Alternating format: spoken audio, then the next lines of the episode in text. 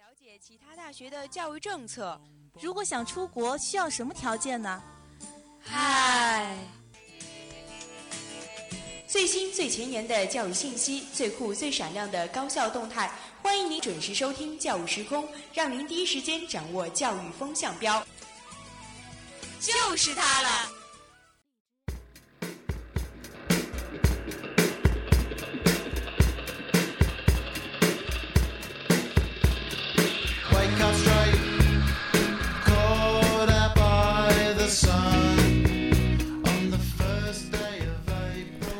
Hello，各位听众，欢迎继续锁定 FM 九十五点二浙江师范大学校园之声，这里是教育时空，我是今天的主播嘉宾，我是静瑶。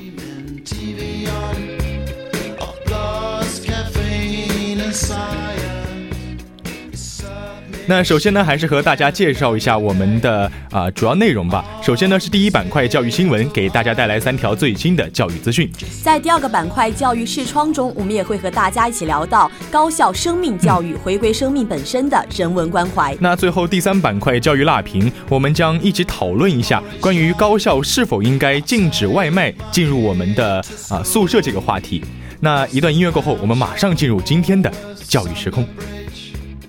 Where the subway sees the daytime.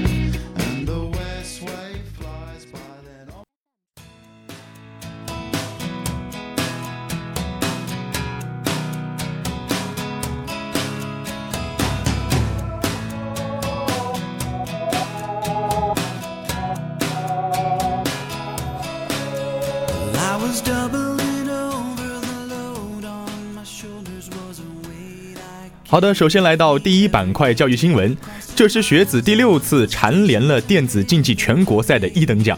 在一千零六十六所高校中，有一万四千四百支队伍。那我们浙师大参赛队伍呢，从中脱颖而出，捧回了全国大学生电子竞赛的一等奖的奖杯。没错，并且这也是我们的浙师学子组成的团队第六次获得了全国竞赛的一等奖，特别的厉害。对，可喜可贺，非常好的一个消息。没错，就我们作为像全国师范类的院校来说，我们的浙师也是屈指屈指可数的。没错，那其实啊，我们同学之所以能够取得这么优异的成绩，首先呀，我们啊在这是有非常多的一些学习和实践的机会，特别是啊，比如说我们这位来自电子技术教育专业的这位同学，他说，在带着这个设计成果参加国赛之前，他们要通过校内的作品设计和创作，然后还有一些省内的测评啊、综合测评等等。而在我们省内呃校内的这个电子协会，而且一些啊智能车社团啊，都嗯。让他们的这个成长有个非常好的一个培养的作用，因为给了他们非常多锻炼的机会和展示的平台。嗯，而且在本次的电子设计大赛中，一个突出的特点就是题型的设置。嗯。里面还结合了像互联网加呀，像这样子比较新颖的电子新业态的一些因素吧，所以对我们参赛选手的这个啊精神以及能力都有一个更高的要求了。而我们的同学们也是在基础扎实、技术硬的基础上，还发挥了不怕苦不怕累的研究精神。他们再难啃的东西都不会害怕，因为本次大赛的题目嘛是要求要设计一个滚球的控制系统。对，它这个系统对于精密性的要求是非常高的。嗯，据说队员们对机构的结构。就大概改了五六次的时间，所以他们也是凭借着这种细心以及啊不怕苦的专钻研的精神，对，才能够夺得这样一个大奖了。而且在队员的眼中，我觉得，嗯，像这种比赛可能非常有自己的魅力性。就像我们对播音有自己的热爱一样，对，有非常吸引、非常吸引他们的地方。对，所以啊，这一次的比赛，作为一个师范类院校，能够连续六次了，对吧？啊，蝉联这个冠军都是非常了不起的。所以啊，这也是离不开我们同学的那一种啊努力以及辛勤的付出，也离不开我们师大这一平台给学生们带来的锻炼。对，也是希望啊每一位同学都能够在其他的比赛以及自己的领域中取得更优异的成绩。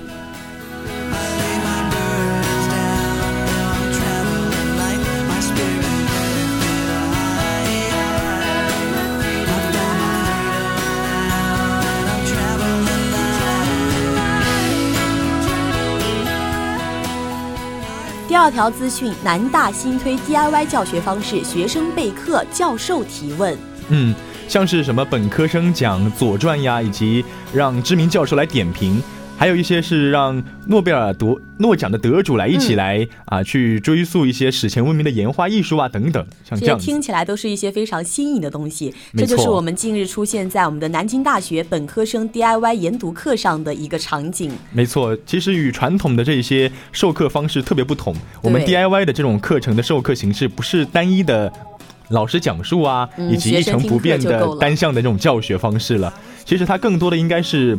呃，老师和学生共同呃互相这么一个双方的交流以及共同学习的一个过程，非常新颖的一种教学方式。嗯，他们采取的是南大的本科生只需要到教务处的网站上按照流程填写一份定制订单，他们通过筛选后便可以私人定制老师，并且可以决定自己的授课内容。嗯，其实，在每一次开课之前啊，我们的教授都会建议同学们课前阅读相关的一些。著作啊，以及参考书，对对对，所以在课堂上啊，整个的气氛以及内容可能都会非常的活跃，不像我们这样子，只是单方面老师在跟你灌输一些内容。在这个课堂上，更多的是学生的那种激情，主动权。对对对，所以其实，嗯，嘉宾觉得跟那种传统的方式 DIY 可能更加适合一些，呃，我们大学生这种呃思维的迸发。对它和传统教学的相不同的地方，也是它的精彩之处，精彩的地方。就是他在学生们主持研读的时候，他还可以决定当节课的具体授课内容与形式。他在学生自主研读的过程中嘛，教授们会去进行一些补充和点评。嗯，同时呢，他这样的一个课程也是上课人数是有一定限制的。嗯嗯，所以其实这样子一种 DIY 的课程，不仅是让学生们成为了一个课堂的主体，对对，而且也是很有利于学生们去更好掌握知识的，像是而且可以。拓展眼界啊，等等，更多的是让同学们可以自主学习，以及啊他自己学生那种啊个性化学习，对对对，这也是一种非常值得尝试的新颖的方式。嗯。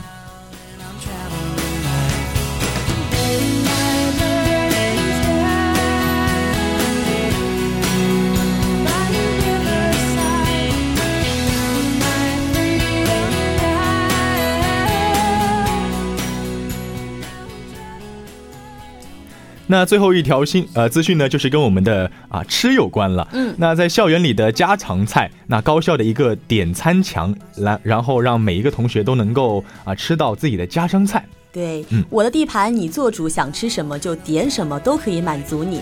这也是近日合肥工业大学翡翠湖校区的食堂推出的点餐墙服务，可以帮助同学们吃上最正宗的家乡菜。其实这这种特色的点餐墙上贴满了那种啊标签。便签吧，应该说是。对对，如果同学们想吃什么，就可以在便签上写自己的菜品以及口味啊等等。比如说我是个呃四川人的话，我想吃麻婆豆腐，然后要辣一点，那我就可以写这个东西在便签上，然后贴在那里，你就可以啊，就有可能会有厨师来帮你进行这道菜的制作了。对，这个暖心的举动也是立马就走红了网络，收获了大批网友的点赞。其实这个做法在师大里也是有。呃，有有迹可循的，在我们的信源食堂的二楼也有一个小黑板，在小黑板上就每次都会有学生写上了各种各样的菜名。就静瑶作为一个江西人，可能比较喜欢吃辣。但是在我们浙江的食堂里面，我们就会发现辣味是很少的，大多数可能都是比较偏甜或者比较偏咸。嗯，我会经常在我们信源二楼的食堂上写上非常非常大的“我想吃辣的辣椒炒肉”。可以可以，那其实像这样子的点餐墙以及点餐的一个呃黑板的设计吧，都是对食堂的一种创新。也是，就是我们的食堂对于我们学生的一种非常温暖的关怀。没错，也是希望这种点餐墙的服务能够作为一种长期的特色，然后让它传承下去、延续下去。因为不仅仅是一道简单的菜谱，因为它后面可能包含的更多的就是像静瑶说的，学校以及食堂对我们的关怀以及温暖。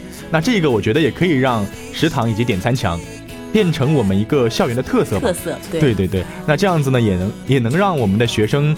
很多的需要可以放在，啊学习上，然后啊不会将更多的思想啊放在抱怨以及其他的东西上。对，就是可以更多的从多方面去感受到来自学校对你的温暖和关爱。嗯。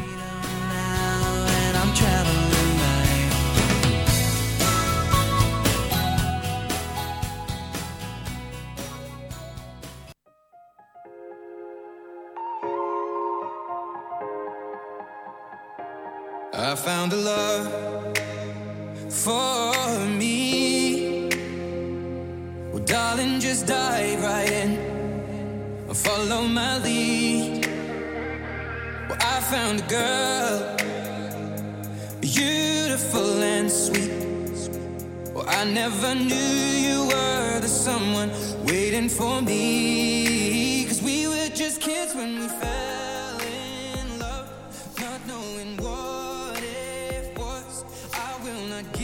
那么很快进入到我们的第二个板板块，教育视窗。嗯。高校生命教育回归生命本身的人文关怀。对，其实近年来呢，为了引导我们大学生去探索啊生命的本质嘛，嗯，其实很多高校在课堂上都会采取不同的方法来进行一些生命教育，嗯，像是让呃学生远离轻视生命的啊这些陷阱，然后更好的去面对生活，让自己更好的活着。对，像我们武汉大学文学院的党委副书记王怀民，他在一次采访中就提到了，他会在一些形势与政策这些就比较晦涩难懂的课上，会特意的留出一部分的时间，用一些非常幽默有趣的段子，把一些人生的道理带到课堂上去，体现对于学生的人文关怀。其实近年来，我们大学生或者说是普遍来看，很多的大学生可能对生命的一些呃理解上都有一些偏差，有一些偏差，对，比如说呃，山东大学的女生在出租屋里面自杀了，嗯，以及之前的一些研究生烧炭自杀，还有呃国外的加拿大的一些学生也有自杀的事件等等。那其实这这种事件频频发生之后，让社会对这个大学生的生命观。呃，产生了非常呃广泛的关注，对，那所以以此呢，很多的高校也是从中关注到了呃自家大学生的那种啊生命观以及他的教育，生命的重要性，对生命教育的必要性吧，应该是。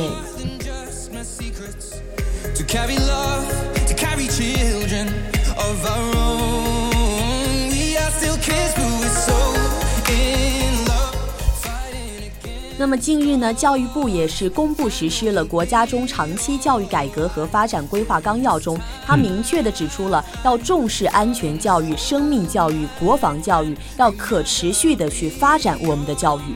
对，其实所以 国家在这个阶段也已经发现了生命教育对于每一位大学生的意义所在了。对的，对，其实呃大学生嘛，呃在大学时间是。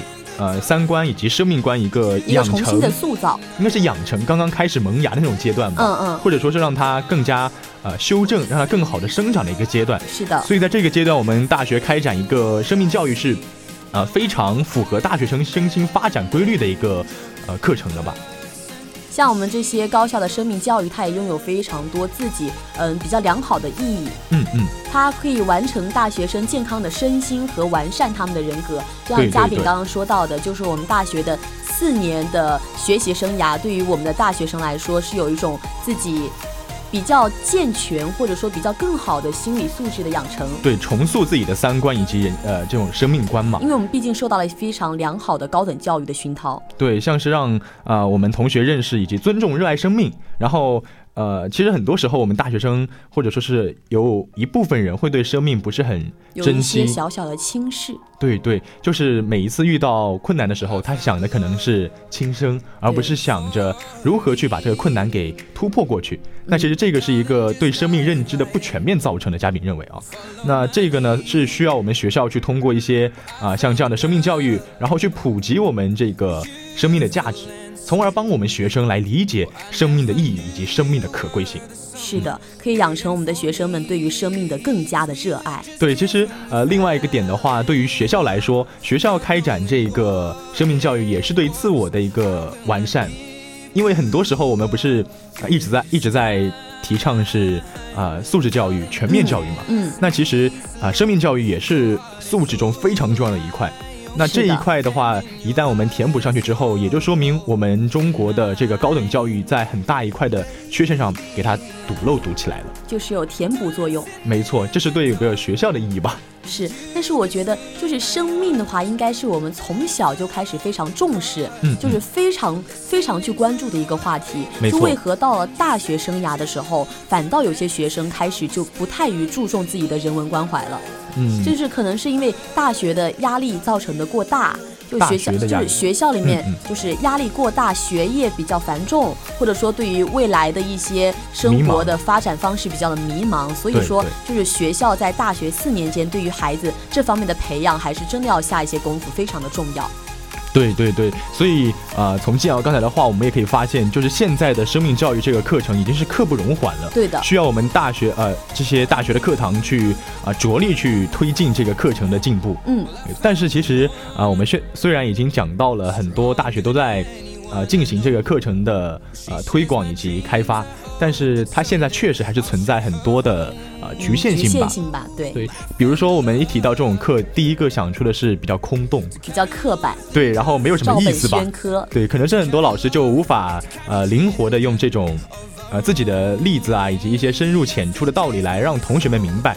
导致整个课堂可能会比较沉闷枯燥，比较枯燥无味。对对，那这个可能也是一个 呃很大的弊端吧。对，就是老师自己的授课方式，就可能很多像这方面的知识，更多的都是我们的班主任或者我们的导师在强调。他在强调的过程中，可能不会说让你啊，就是去呼吁你，你要重视教育什么的。对对。大多数都是就是一本小册子，没错没错。然后就。呃，比较照本宣科的第一条，你们你们该怎么做？第二条，你们该怎么怎么做？比较的，确实比较乏味。就是照本宣科嘛。对。但其实嘉宾对于这个来说的话，我觉得，嗯呃，对于这个教育，呃，我们的老师是不是可以更多的结合一些实例，一些比较生动的实例？嗯。然后让学生们能够更好的去体会到我们自己生命的可贵。以及这样做带来的后果是多么的严重，以及无法挽回。那这样可能会让更多人有共鸣吧。就像其实就是我们在第二板块刚开始的时候说到，可以运用武汉大学那位老师，他用一些比较幽默、一些诙谐的一些例子呀，就是让学生听起来会更加的生动有趣。就不要把生命教育看的是非常沉重和悲哀的一件事情。哎，我觉得这个点特别的好，就是在玩笑中可以传授更多的一些有意思的东西。对的，对。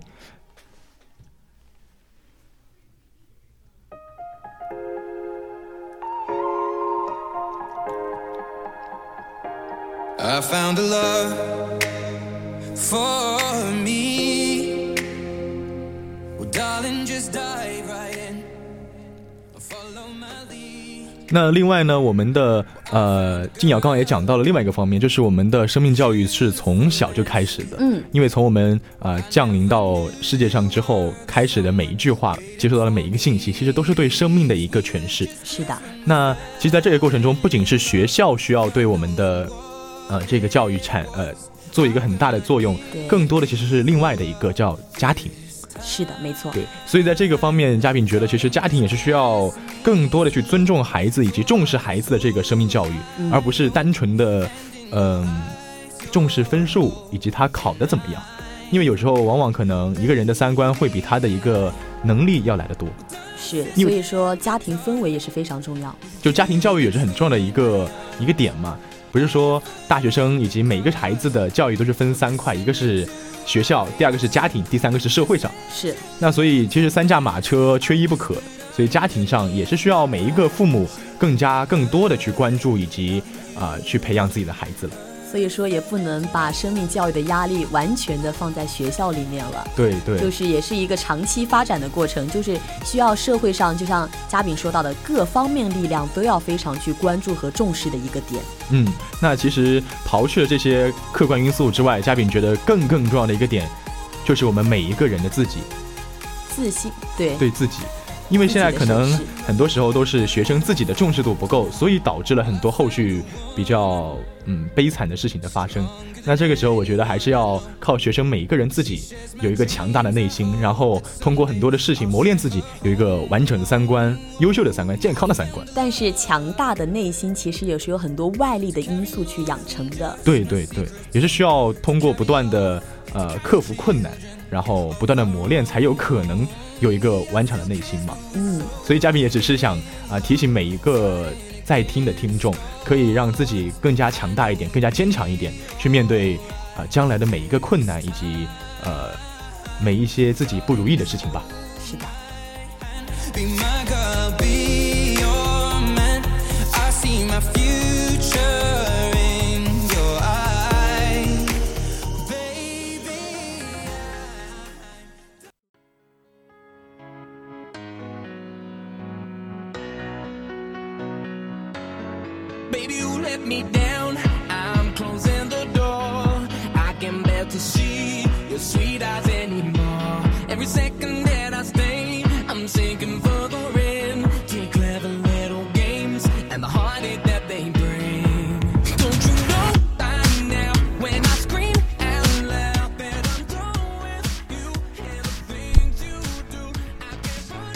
好的，那我们来到最后第三个板块，教育辣评。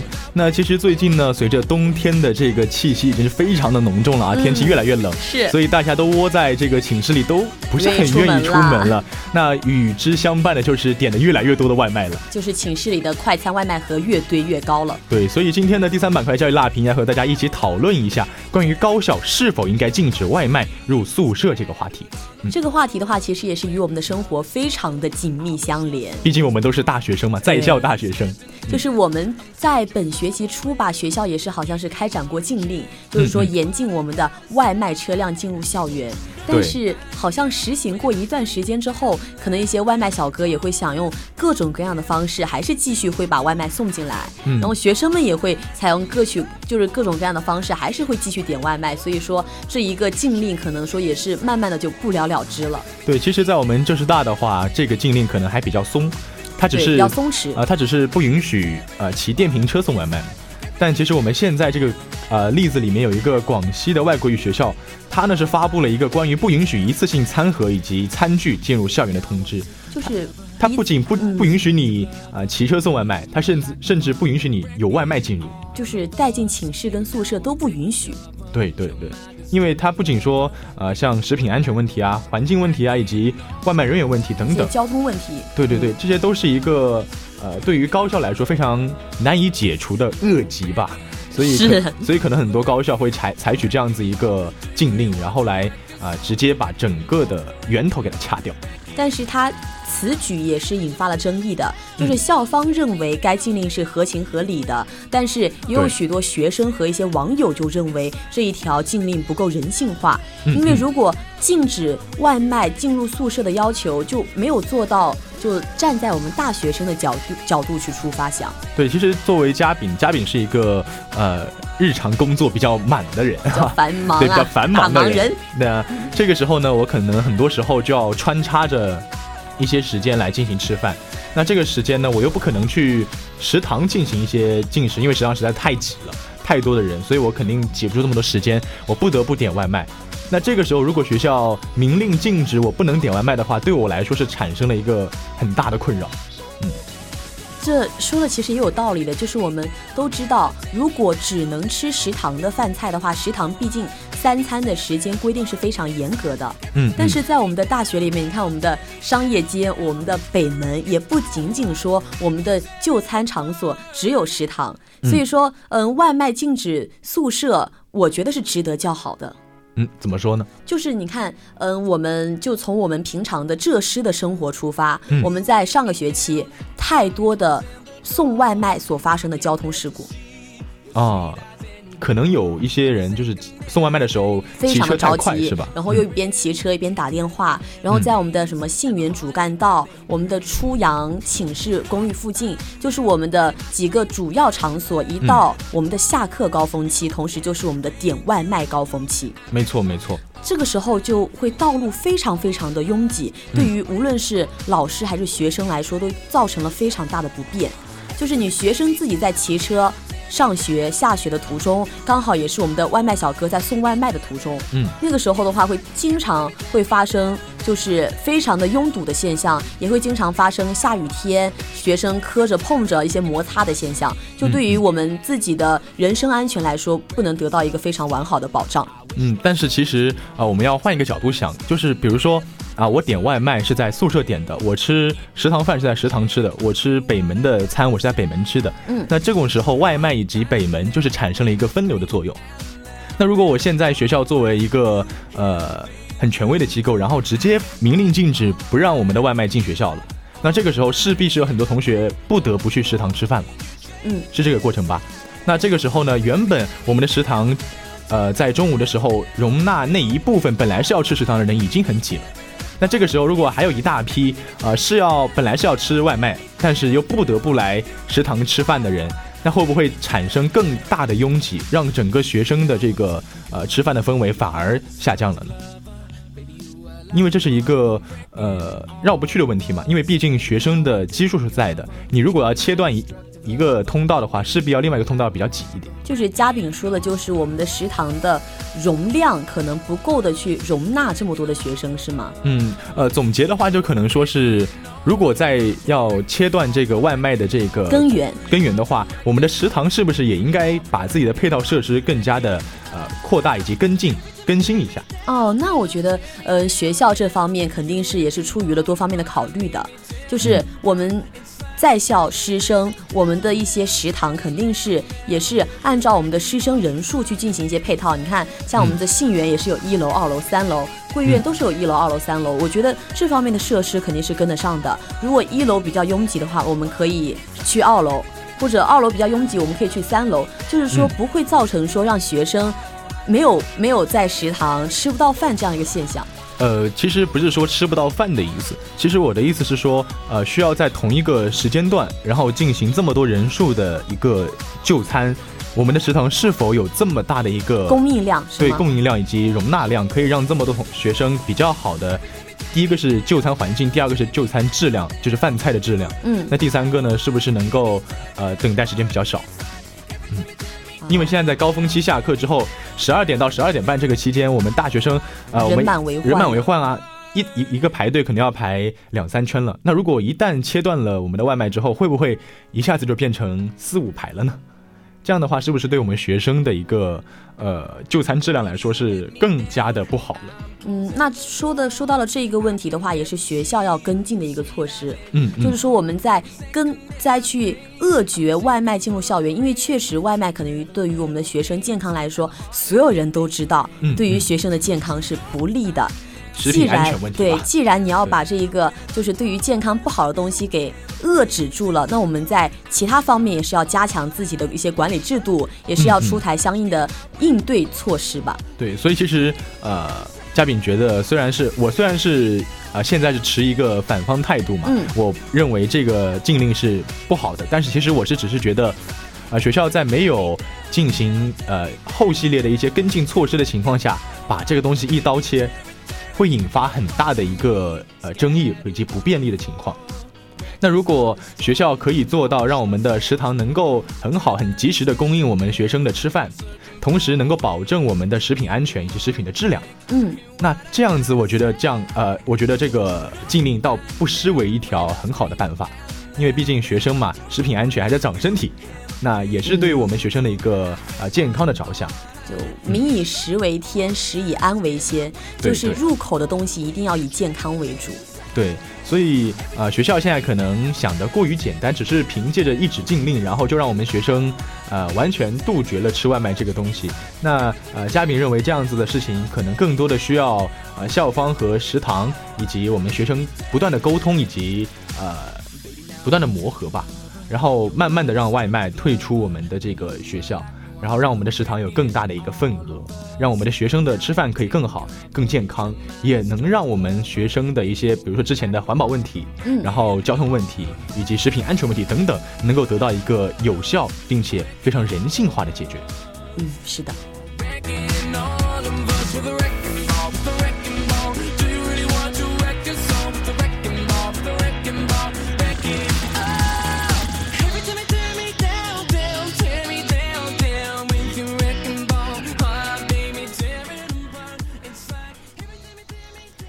好的，那时间也是过得非常的快，今天的教育时空马上就要和大家说再见了。那我们再来回顾一下今天的教育时空的几个主要内容吧。首先是第一板块教育新闻，为大家介绍了三条最新的教育资讯。